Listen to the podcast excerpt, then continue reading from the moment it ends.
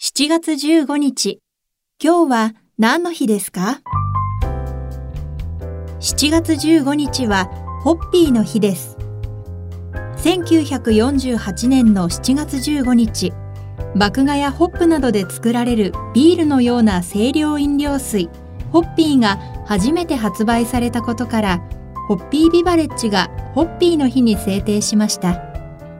ホッピーはビールのような風味の飲み物で、焼酎などを割って飲むのが一般的です。販売された当時、ビールが高価だったことから、ビールの代用品として登場。爆発的に売れてブームになりました。今日は何の日？今日はホッピーの日。ナビゲーターは私、加藤綾乃が務めました。また明日、お耳にかかりましょう。